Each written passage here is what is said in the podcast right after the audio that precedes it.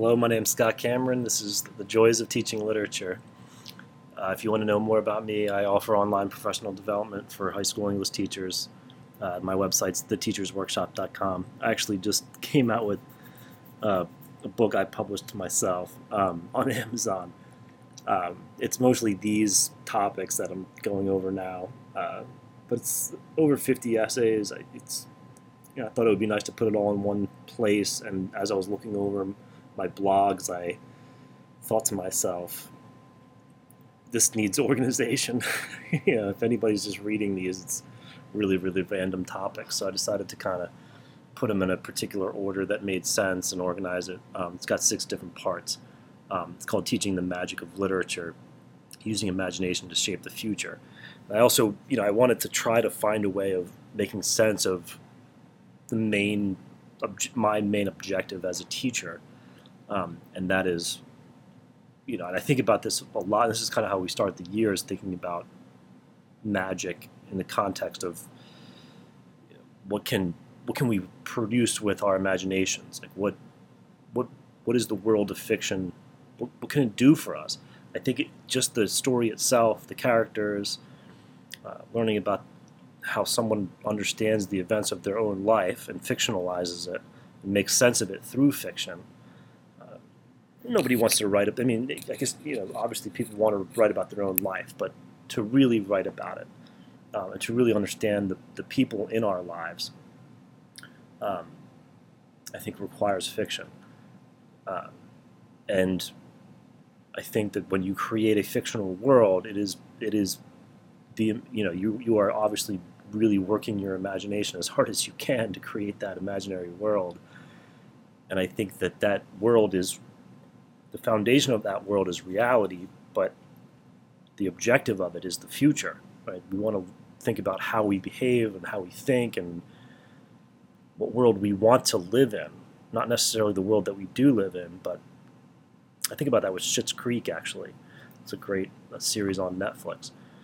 Uh, and that's what they kind of spoke to. And after after the show was over, we watched the, the commentary from, from the writer and some of the actors and actresses, and that's kind of what they kept talking about. It's like, wouldn't it be nice if this place existed? Maybe it does. Um, maybe this is reality, and you know, maybe there are places that that could be this way. And I thought, yeah, that's that's the point. When you create a story, you take little slices of how of people that you know, and you put them together, and you create a world that that could be. And you see, they show people the potential of that world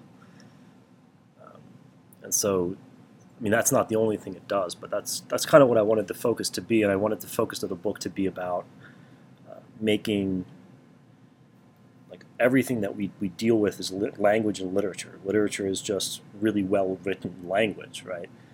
And so, and, and, and where it's crafted and organized and structured in a really pleasing way, where it has a literary approach, where there's metaphors and figurative language, similes, symbols, motifs, right, right, where there's structure to it, and there's that that that imaginary figurative language makes sense of makes perfect sense uh, when you're trying to understand the details of a story and the events of a story. They help us understand, right? Reality, we get taken away from reality in order to understand it better when we encounter a metaphor.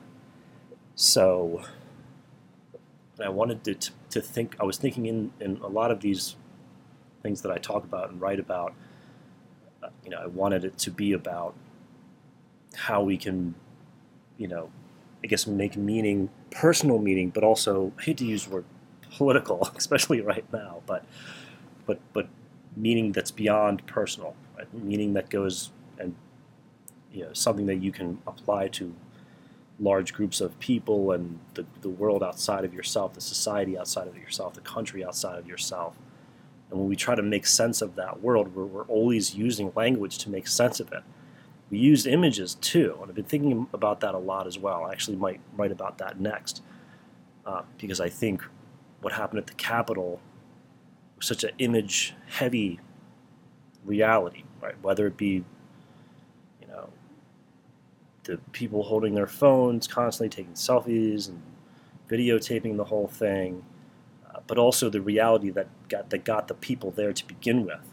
is is our phones are, are image heavy. And where we get our information now is image heavy. And so there's this kind of world that's emerged. Not, it's it's been emerging for a while, since the invention of, really since people were painting painting pictures on caves. But uh, but now it's it's become this way that we get our information. And so yeah, I've been thinking a lot about that, about how we need to as language arts teachers, we also need to think about the image and the power of the image and, and social media and web pages and just, you know, when we determine, like when we teach argument, when we teach persuasion, you know, it is about curating our resources and, and making sense of them. And feel like when I was in school, we, it was a much different process. Um, because now information is just all it's all in the web and so navigating the web and making sense of how facts are presented to us because everything we do is writing and so facts are uh, right there in the in the word just in the words um, so anyway I just think I'm getting I'm, I'm digressing but this is related to my topic the topic for today is what makes a super teacher anyway you can get that if you're interested, you can get that book on, on Amazon. It's called Teaching the Magic of Literature. So anyway, the, this topic is what makes a super teacher. It might be a bad time to answer that question or try to answer that question because I'm, I don't feel like a super teacher.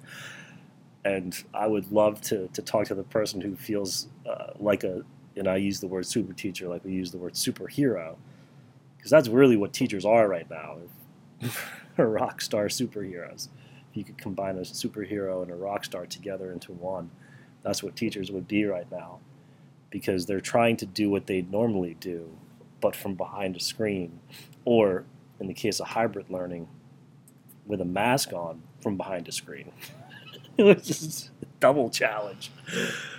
Um, I just, yeah, I'm like, just having a smile on your face goes to, it does so much for a classroom. And just drives me crazy that people can't see that I'm smiling. But anyway, um, so that's what I've been, I, I guess like that's kind of why I've been thinking about this, right? What is it that makes a, a, a teacher like a great teacher?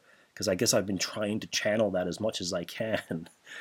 Uh, because I've, I feel like I'm falling short of what I normally do. It, it, just the energy of walking around a class and you know get out the markers, get out the paper, there's just so many physical things that I we can't do this year. I'm obviously trying to replace it with all these online tools, but it's just fun to walk around and chat with people and um, we do a little bit of that with breakout rooms, and I hate complaining, you know, because there really is so much you can do with online. It really is an exciting year for for different reasons. But um, anyway, this is just sort of broadly about sort of becoming the, the teacher that we always saw ourselves becoming. I know when I was a kid, I had this kind of vision of myself uh, as a teacher and sort of this kind of bizarre academic fantasy, I guess you want to call it, of just really inspiring people and talking passionately about literature.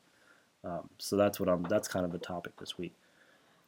Um, and when I think about when you think about it, even before you become a teacher, right? Depending on your state, of course. But before you become a teacher, you have to check what feels like 100 boxes, right? In college, you need to fulfill the requirements of your major. And in my case, I know I had to, it was required that I had a minor. So sometimes you have to do the major and the minor. Then you take the required courses in education. I can't even remember how many credits that is, right? But you have to take all of those credits. Usually, I think it feel like it's usually a semester's worth, about five classes uh, complete a semester of student teaching. So that's a whole that's a whole semester. And a lot of places are now saying no, you can't take classes while you student teach. They just want you to put all of your energy into student teaching, and that's without pay. And then in some states, I think New York, um, some states require you to get a master's degree. So you have to do all of that, which is you know way more than just hey go to college and get a major. It's like you got to also take all these courses in education. You also have to take your semester in student teaching, and then you also have to do two years for a master's degree. And I, am not even saying I disagree with any of that because I think it's all necessary to become a great teacher and just enter the classroom ready. But um, it's a lot. Um, when I think about all the teachers in my life, and I tried to like figure out a way to count them all. Obviously, everybody's experience is different, but if you say you have 35 teachers, and that's a minimum uh, in your whole lifetime, how many of those teachers really stand out? So when I say super teachers, I mean like really, really excellent, where that you have a super vivid memory of them in your head. Um, maybe a handful of, of maybe a handful made a serious mark on you and changed the trajectory of your life. I remember, or it could be like my mother. My mother, I remember, said that she loved all of her teachers and she was amazed by all of them. So maybe you were that kind of student. I remember, um, uh, sorry, it could be a, a small comment that your teacher made that made you remember them, or it could be their personality. But we remember them and we take them with us wherever we go in life. So when you think about the incredible demands of teaching, there's basically three major things. That's what I'm going to cover. Um, and these are the things I try to keep in the back of my mind on a daily basis, really. Uh, so the first one is to have a deep understanding and comment, uh, command of the content. When I think of the complexity of the conversations that happen on a daily basis around my department office, I'm blown away. We regularly talk about the canon and what makes literature literature. We wrestle with what voices in our, are in our curriculum and what voices are missing. We talk notes, uh, sorry, novels, poetry, essays, politics, philosophy, art, podcasts, movies, anything that involves language.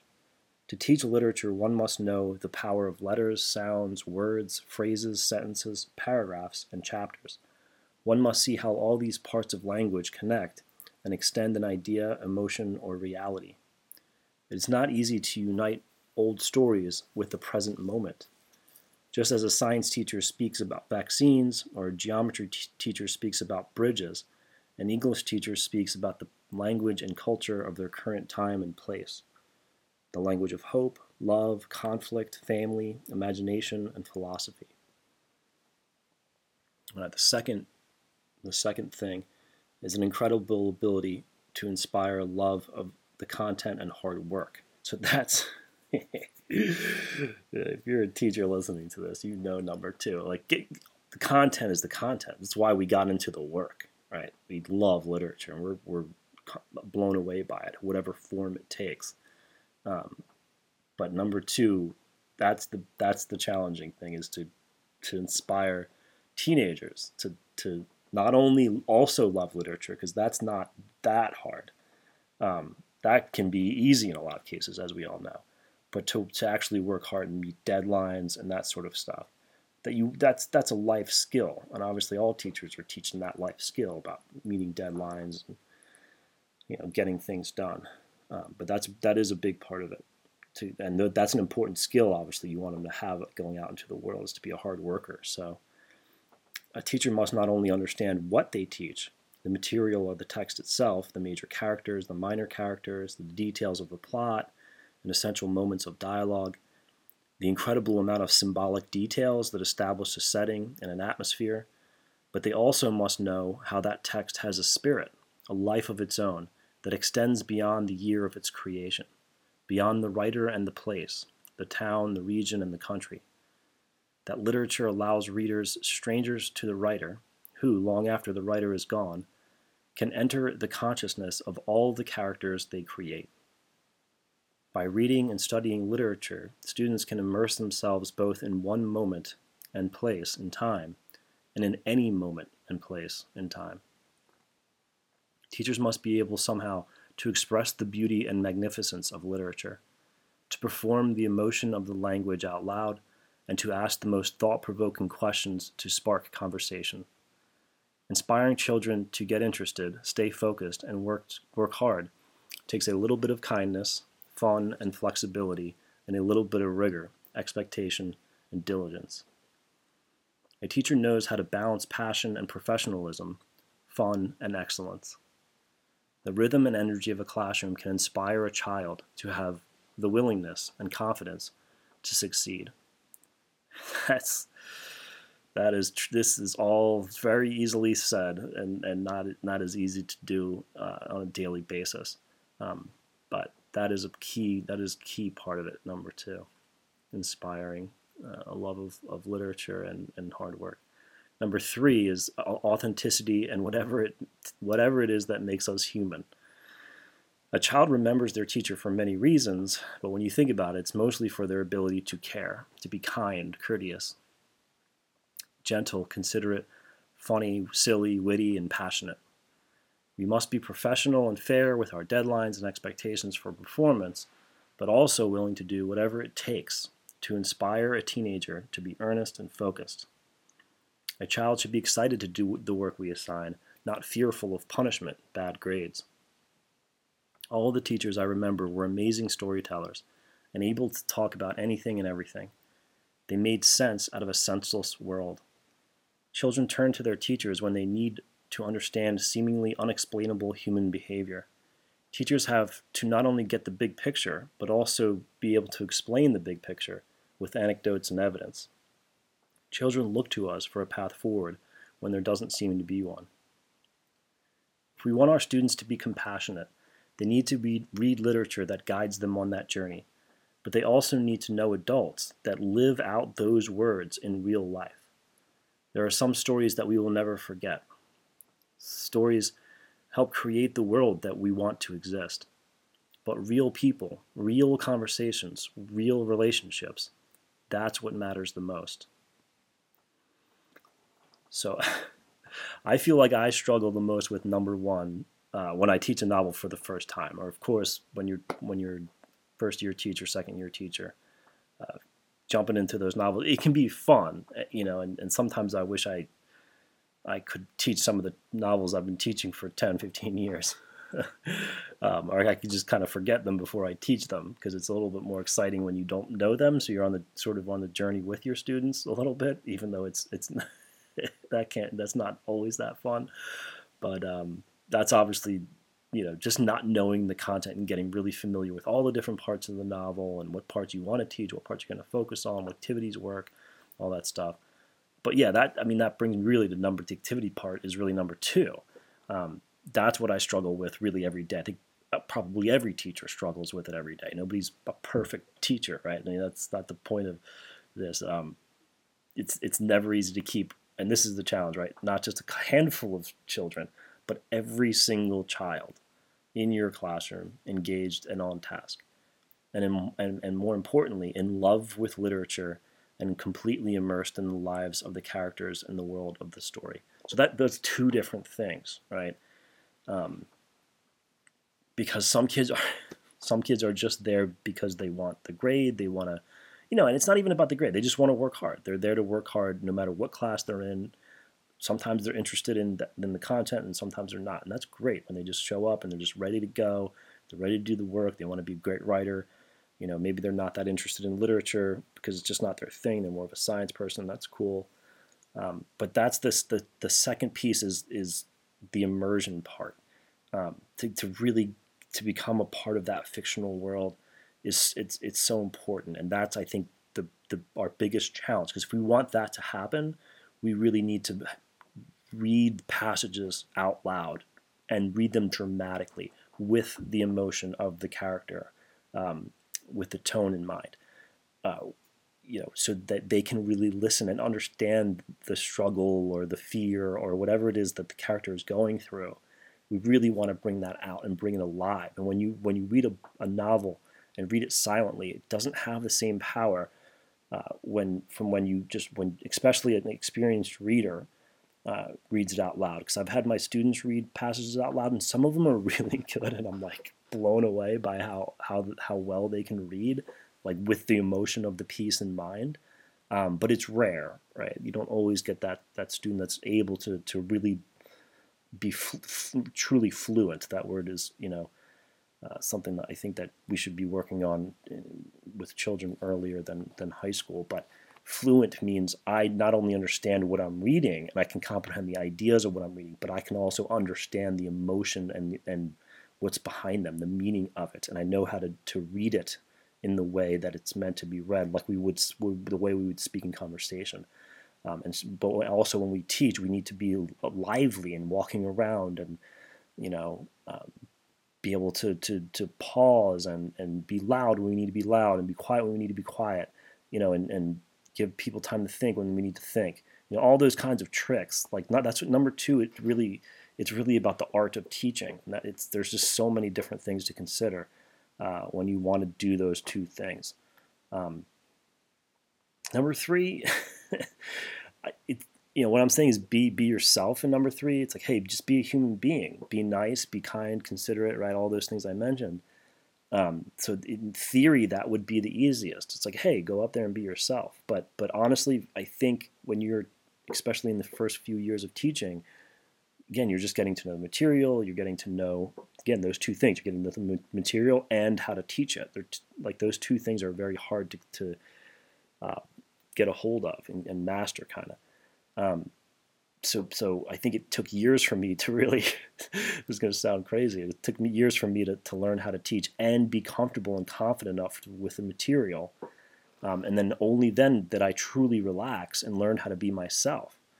Um, you know, I found these th- three things happen in stages, really, right? You get to know the content first, then you figure out the activities, um, and then you learn how to be yourself and be and be, you know, somebody that the, the, the kids can relate to, somebody can crack a joke when they need to, um, somebody can digress and go off into a story about you know what happened to you over the weekend or something somebody said to you, and just be that storytelling teacher that we all again that we all loved. Um, but we can only do that when we're comfortable with with the material. Um, all this makes makes you really realize the incredible art of teaching and the amount of intellectual and emotional energy that goes into the job. Thanks for listening.